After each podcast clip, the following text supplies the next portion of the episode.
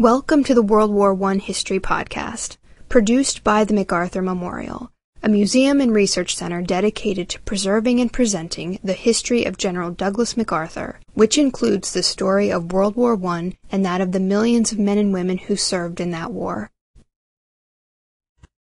MacArthur in World War I, Winter, 1917-1918. It was a winter of gloom for the Allies in 1917. The British had lost over 400,000 men in their failed offensive at Passchendaele in the summer and fall. That was followed by nearly half of French army units experiencing mutinies after the failed Nivelle offensives. Order was only restored at the end of an executioner's rifle. The Italians then suffered devastating defeat at Caporetto in October. In November alone, German U-boats sank nearly 8 million tons of Allied shipping. Then Russia pulled out of the war. On 2 December, a 28-day armistice was signed with Germany, ending the conflict on the Eastern Front. To add to the gloom, Europe was about to see the worst winter it had seen in many years. The only glimmer of hope was the slow, steady arrival of American boys, and it was amidst this atmosphere that the Rainbow Division arrived in France. The ports of Saint-Nazaire, Brest, and Le Havre were the first visions of France the Rainbow men had, it was a land most had only heard of or read about in books. To the men, the French people seemed as eager to know the young Americans as they were to know them.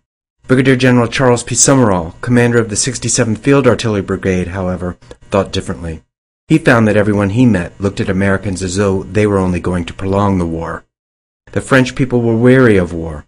What the Rainbow men noticed most was the absence of men, only women, children, and the old.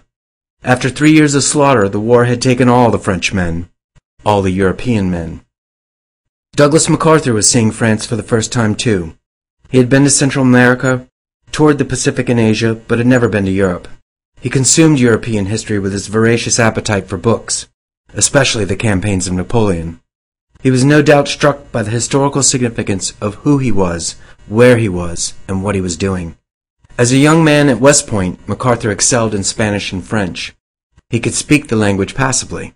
The troubles MacArthur faced upon his arrival in France, however, were not in the nature of communication with the French. The Rainbow was arriving in large numbers throughout November-December 1917. As the 4th Division to arrive in France, unlike their predecessors, they were coming in up to strength and well stocked with supplies. Under MacArthur's direction at Camp Mills, the Rainbow staff had accumulated enough supplies to keep the division in the field for six months. All of it had come to France with the division. Allied Expeditionary Force, AEF headquarters, viewed the 42nd with a jaundiced eye. The 1st Division was now in the trenches with the British Army, having arrived in June and completed its training. The 2nd and 26th Divisions came to France incomplete and short of equipment, yet they were already in training. Shortly after the first contingent of Rainbow soldiers arrived at Saint-Nazaire, Colonel Fox Conner, General Pershing's G3 operations chief, circulated a study recommending the 42nd become a replacement division and all its supplies seized and apportioned to the other divisions. It was taken for granted at AEF headquarters that was going to happen. The 42nd was to be broken up. That was the theory, at least. But headquarters had not yet come to grips with Douglas MacArthur and his commander, Major General William Mann. The words replacement division spread through the 42nd's officer corps, but the men knew little of these politics. After debarkation and a short stay at temporary camps near the harbors, everyone had a place to be, and was sent there. The field artillery, all three regiments, which arrived at Saint-Nazaire in early November, was sent with General Summerall to Coëtquidan, the artillery school located in the Breton Peninsula. Pershing had 20 training schools being set up in France, and the infantry regiments of the Rainbow went to the Vaucouleurs area, the fifth training area of the Haute-Marne district, east of Paris and southwest of Toul, within proximity to the sound and sight of the guns at the front. All the men came to be on intimate terms with the overburdened railway service in France. The Ohio and New York regiments came ashore in Brest in mid-November. The first few trains carried the men toward Vaucouleurs in passenger cars, where the men were crammed eight to a compartment with all their gear. They had to stand the whole way. The rest had to take the famous 40 by 8s, drafty and cold, where you hung your rear outside the car to do your business. When the Alabama and Iowa regiments and New York's 1st Battalion came into Le Havre in late November and early December, they too were in for the same experience. It was a two-day train trip at miserably slow speeds in the cold winter with only a few stops to Vaucouleurs. Other units of the Rainbow found themselves in their own training areas of France. The 117th Engineers came into Saint-Nazaire with the field artillery. Once ashore, they were separated into battalions, companies, and platoons, and scattered to build everything imaginable. They constructed barracks, latrines, hospitals, and set up the training areas. Rifle ranges, grenade pits, trenches for training, they all had to be built. The men of the 117th Trench Mortar Battery also came into Saint-Nazaire, and soon found themselves on railroad cars. But they were sent to Langres and the Fort de la Bonnelle, where the mortar school was located. It was the first time the Marylanders had seen the French weapon it was their job to use in battle. The 117th Ammunition and Sanitary trains arrived without their animals. The ammunition train men went to Coëtquidan to await their horses and mules. The sanitary train's hospital units scattered to set up and staff hospitals that were immediately busy with the sick and some wounded from the front. All the while they underwent training for all elements of medical practice in the trenches. France was peculiar to most all of the men, and the billets they had in the early weeks of their training were miserable affairs. To facilitate getting the artillerymen into camp and commencing their training, Summerall asked the French to move the German prisoners that were occupying a number of the barracks at Coëtquidan. The French did so, but the barracks were rich with lice, the infamous cootie of World War I. The artillerymen turned over the soil in the barracks and scrubbed them raw, but to no avail. The 149th, 150th, and 151st Field Artillery became infested. The infantry regiments were occupying the haylofts and barns of farmers in the villages of the Vaucouleurs area. The farmers of each area usually all lived in a village, with houses arranged along one street, with a massive manure pile in front of each one. Most of the houses were divided in half, where the people lived on one side and the livestock the other. The men were billeted wherever space was available, and it wasn't long before they too were infested with lice. It was a cold winter, and training outside began in the rain, transitioned to sleet, and eventually became snow. With so many of the Frenchmen gone, many soldiers were very lucky to find French locals that would take them in by their fires. Memoirs of the Rainbow Men attest the huge heart the French had for the Rainbow Men. The men of the Rainbow suffered through the winter, sharing blankets and trying to stay warm. Many of them were still in elements of the summer gear issued at Camp Mills. The trench mortar battery men at Fort de la Bonnelle, however, knew nothing of that life. They had hot water and heated rooms. As all the men of the 42nd began their training, few of them knew that they had almost become a replacement for a unit in the 1st, 2nd, or 26th Division. Major General Mann, commander of the Rainbow, and his chief of staff, Colonel MacArthur, found out about the plans to dismantle their division soon after arrival in France. Mann had been sickly since Camp Mills, but the Rainbow was his division, and if Chaumont wanted a fight, they had it. He pressed his case with AEF headquarters to reconsider this action, arguing the division was a symbol of American unity. Mann was not a man to be taken lightly. Well acquainted with Washington bureaucracy, he had many political friends and immediately began trying to contact all of them. MacArthur too had a strategy to thwart the plans of Chaumont. First he looked up an old friend from his first duty in Manila in 1904, Brigadier General James Harbord. Harbord just happened to be General Pershing's chief of staff. MacArthur invited him to visit the Rainbow and then make his assessment of what to do with the division. Harbord agreed. Then an American reporter in France, Herbert Corey, began covering the story of the breakup of the Rainbow. MacArthur was his source. Finally, Colonel MacArthur sent his former boss, Secretary of War Newton Baker, a telegram. Pershing intends to chop up Rainbow Division for replacements. Stop. Means ruin of crack division trained to work as a team and destroy morale of troops proud of being Rainbow men. Stop. Urge prompt action to save the division sponsored by President Wilson. It didn't take long before AEF headquarters dropped the whole affair. Pershing and Chaumont agreed to let Harbord go visit the division and make a report, but Corey's newspaper article was censored and not released. Whether or not Chaumont knew about MacArthur's telegram to Baker, it was understood that many influential people in Washington were against the breakup of the division. After Harbord's visit to a few of the Rainbow camps, he submitted his report to the AEF staff on 25 November. He felt that despite the 42nd's poor training and deficiencies, the higher echelons of its command had many friends in Washington. Because of its special nature, the disbandment of the 42nd would cause unnecessary political difficulties for Chaumont. The 41st Division, which was the next division to arrive in France, would be the replacement division. The 42nd wasn't broken up by Chaumont, but AEF headquarters raided the division for all it could get out of them. 31 officers in the division, men MacArthur had handpicked for duty, were taken and sent to other units. As well, most of the supplies the Rainbow Staff had painstakingly amassed before departure for France were seized for use in other divisions. MacArthur said that machine guns, tin hats, shoes, rolling kitchens, food, and munitions were all taken. When the 166th Ohio Infantry Regiment got to Morlancourt in the Vaucouleurs area, they knew supplies were being seized. The headquarters of the 166 was in the chateau of Morlancourt. There was an open-air square in the middle of the chateau, and the staff planned to hide all the supplies there. AEF headquarters, however, seized everything before it could be hidden. The seizure of officers and supplies was exasperating to the Rainbow Division, but an even greater change was coming. On December 15, 1917, Major General William A. Mann was relieved of command. General John J. Pershing was building an army of men that were in top physical shape, and that went for his general officers too. Mann was deemed too old and infirm for the rigors of trench warfare. Most all the Rainbow took it pretty hard. Mann was their commander and highly admired, no matter what shape he was in. Mann's fight to maintain the integrity of the rainbow was his last, and he had succeeded. Pershing's replacement for Mann was not a disappointment. He chose his 1886 classmate from West Point, Major General Charles T. Menoher. An artilleryman, Menoher was even-tempered, humble, and a motivator of men. He and his new chief of staff, Douglas MacArthur, understood each other immediately. They both admired each other's capacity for work and overall good nature. The Rainbow was Menoher's division now, and he would jealously protect his men and officers as if they had been his own all along.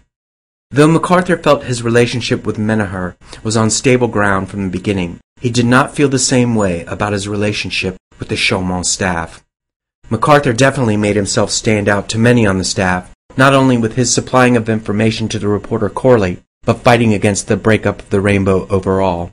As MacArthur stated later in life, his actions were not in strict accord with normal procedure, and it created resentment against me among certain members of Pershing's staff.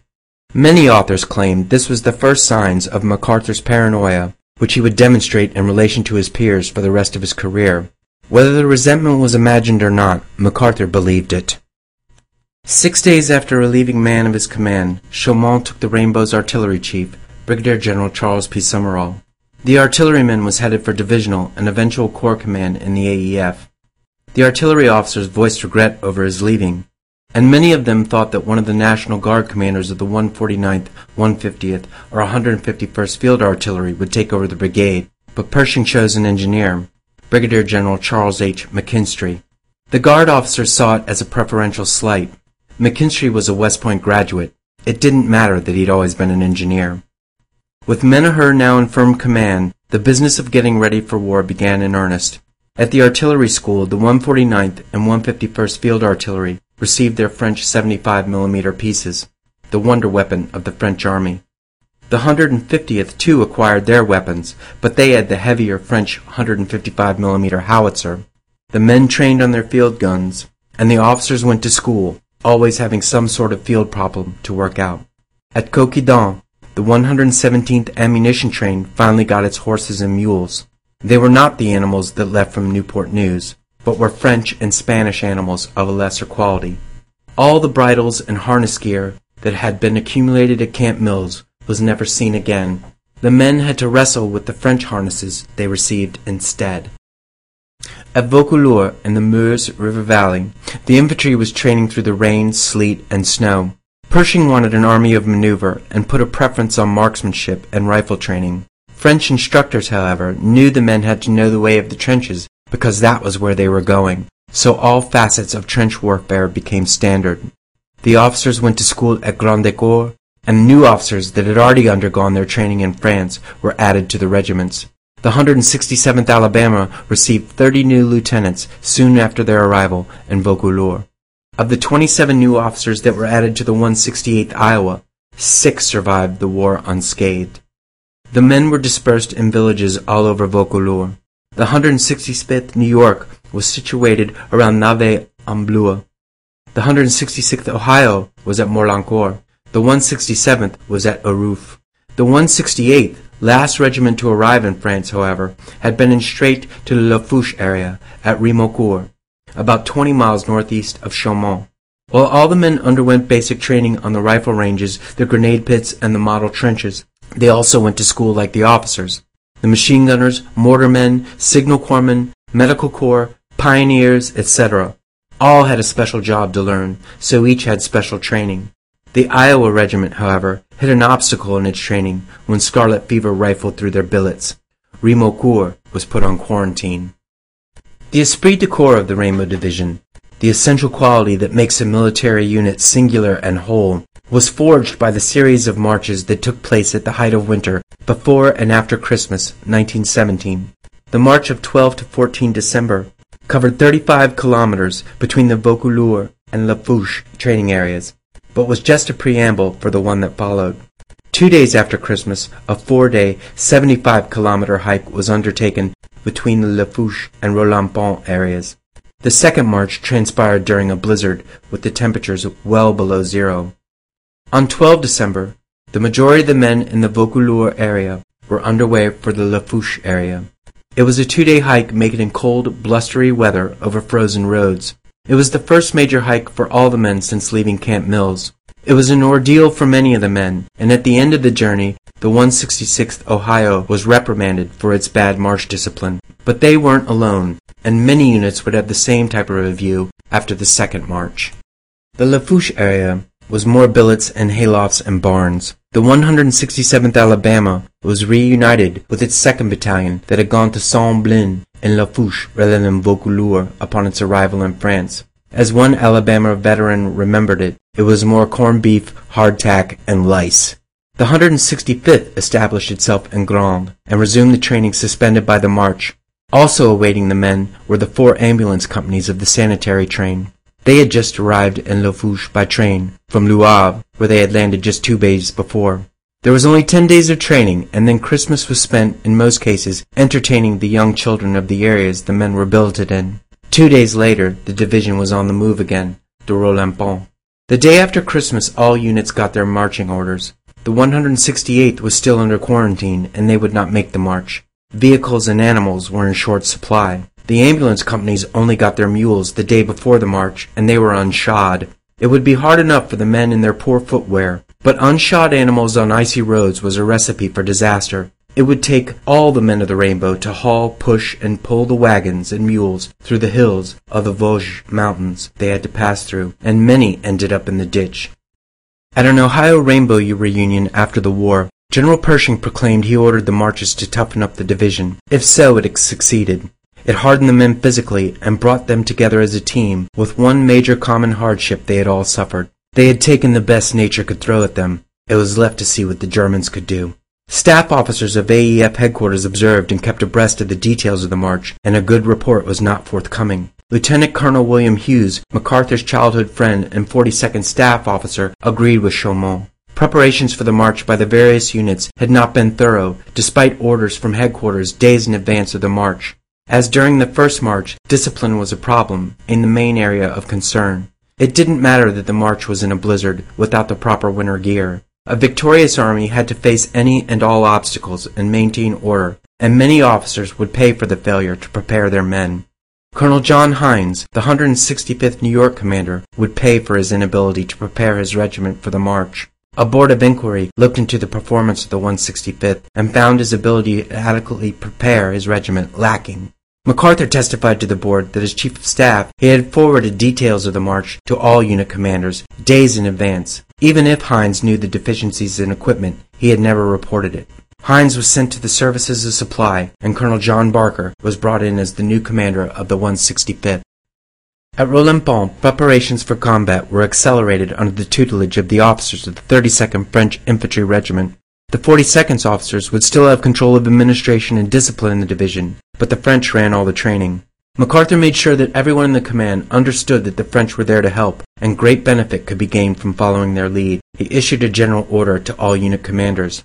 Though it is to be borne in mind that our methods are to be distinctly our own, it would be manifestly unwise not to be guided by their long practical and recent experience in actual trench warfare.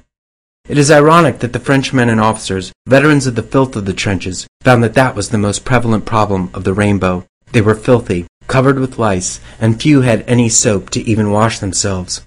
One of the first things Barker did when he took over the 165th was to bring in a medical inspector to look over his men. The sorry state of the men was confirmed, and hygiene of the division became a major priority. All the men had their heads shaved to try and stem the lice problem. Instruction in hygiene and foot care became mandatory. Unlike Vaucouleurs and Lafourche, the men were now in barracks the engineers had been constructing since their arrival. They were no more than wooden shacks, but they did have wood stoves in them. MacArthur still referred to them as miserable affairs, but as Albert Ettinger of the 165th said, when we entered those barracks, it felt like heaven. Soon the men began to get all their new equipment. Hotchkiss machine guns and Chauchat automatic rifles arrived for the units that would be using them. The Hotchkiss was a great weapon, but the Chauchat, or the Shosho as the Americans called it, had its problems. One of the first light automatic rifles to ever be made, the parts were substandard. The barrel overheated in excessive use, and it was prone to jamming. All the guns the U.S. used were rebored to fire American ammunition. Eventually, the weapon would be replaced by the Browning automatic rifle. It was the new uniforms and personal equipment that excited the men the most.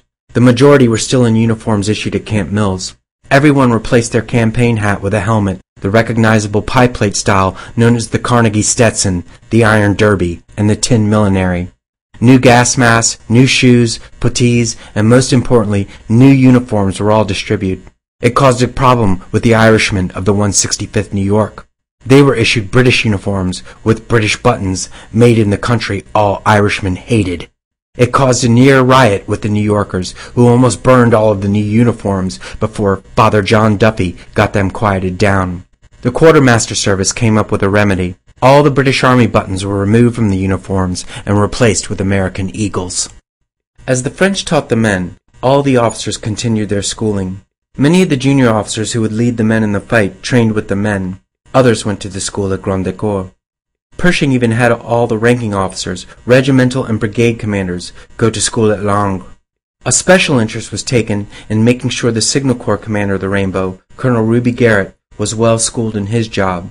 Communications were the key to control, and he was sent to the British and French armies to observe and create a system suitable for the 42nd Division. In late January, the 168th Iowa, finally off quarantine, made their own 54 kilometer march from the Lafourche area at Rimeaucourt to Rolampont, and with the exception of the artillery and the trench mortar battalion, the division was concentrated in the same area for the first time since Camp Mills. They arrived just about the time that two battalions of the 32nd French Infantry showed up to finish the Rainbow's training. Within a few weeks, they would be in the trenches of the Lunéville, Baccarat sector of the line. Along with the 1st, 2nd, and 26th Divisions, the Rainbow became part of the 1st Corps of the AEF, which had been established on January 16, 1918, under the command of Lieutenant General Hunter Liggett. Pershing was pushing for an all-American position in the line, and his four premier divisions were to lead the way.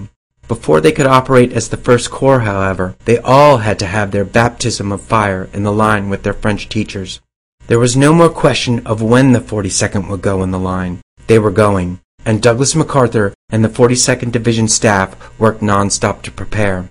As MacArthur's adjutant, Major Walter Wolfe described, MacArthur toils endlessly over field plans, makes notes on cards, but by the time they have discussions, he has everything all worked out. He is meticulous in organization and consummate in planning.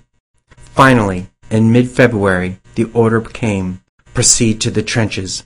The Rainbow had spent five months preparing for this moment, and it was here at last.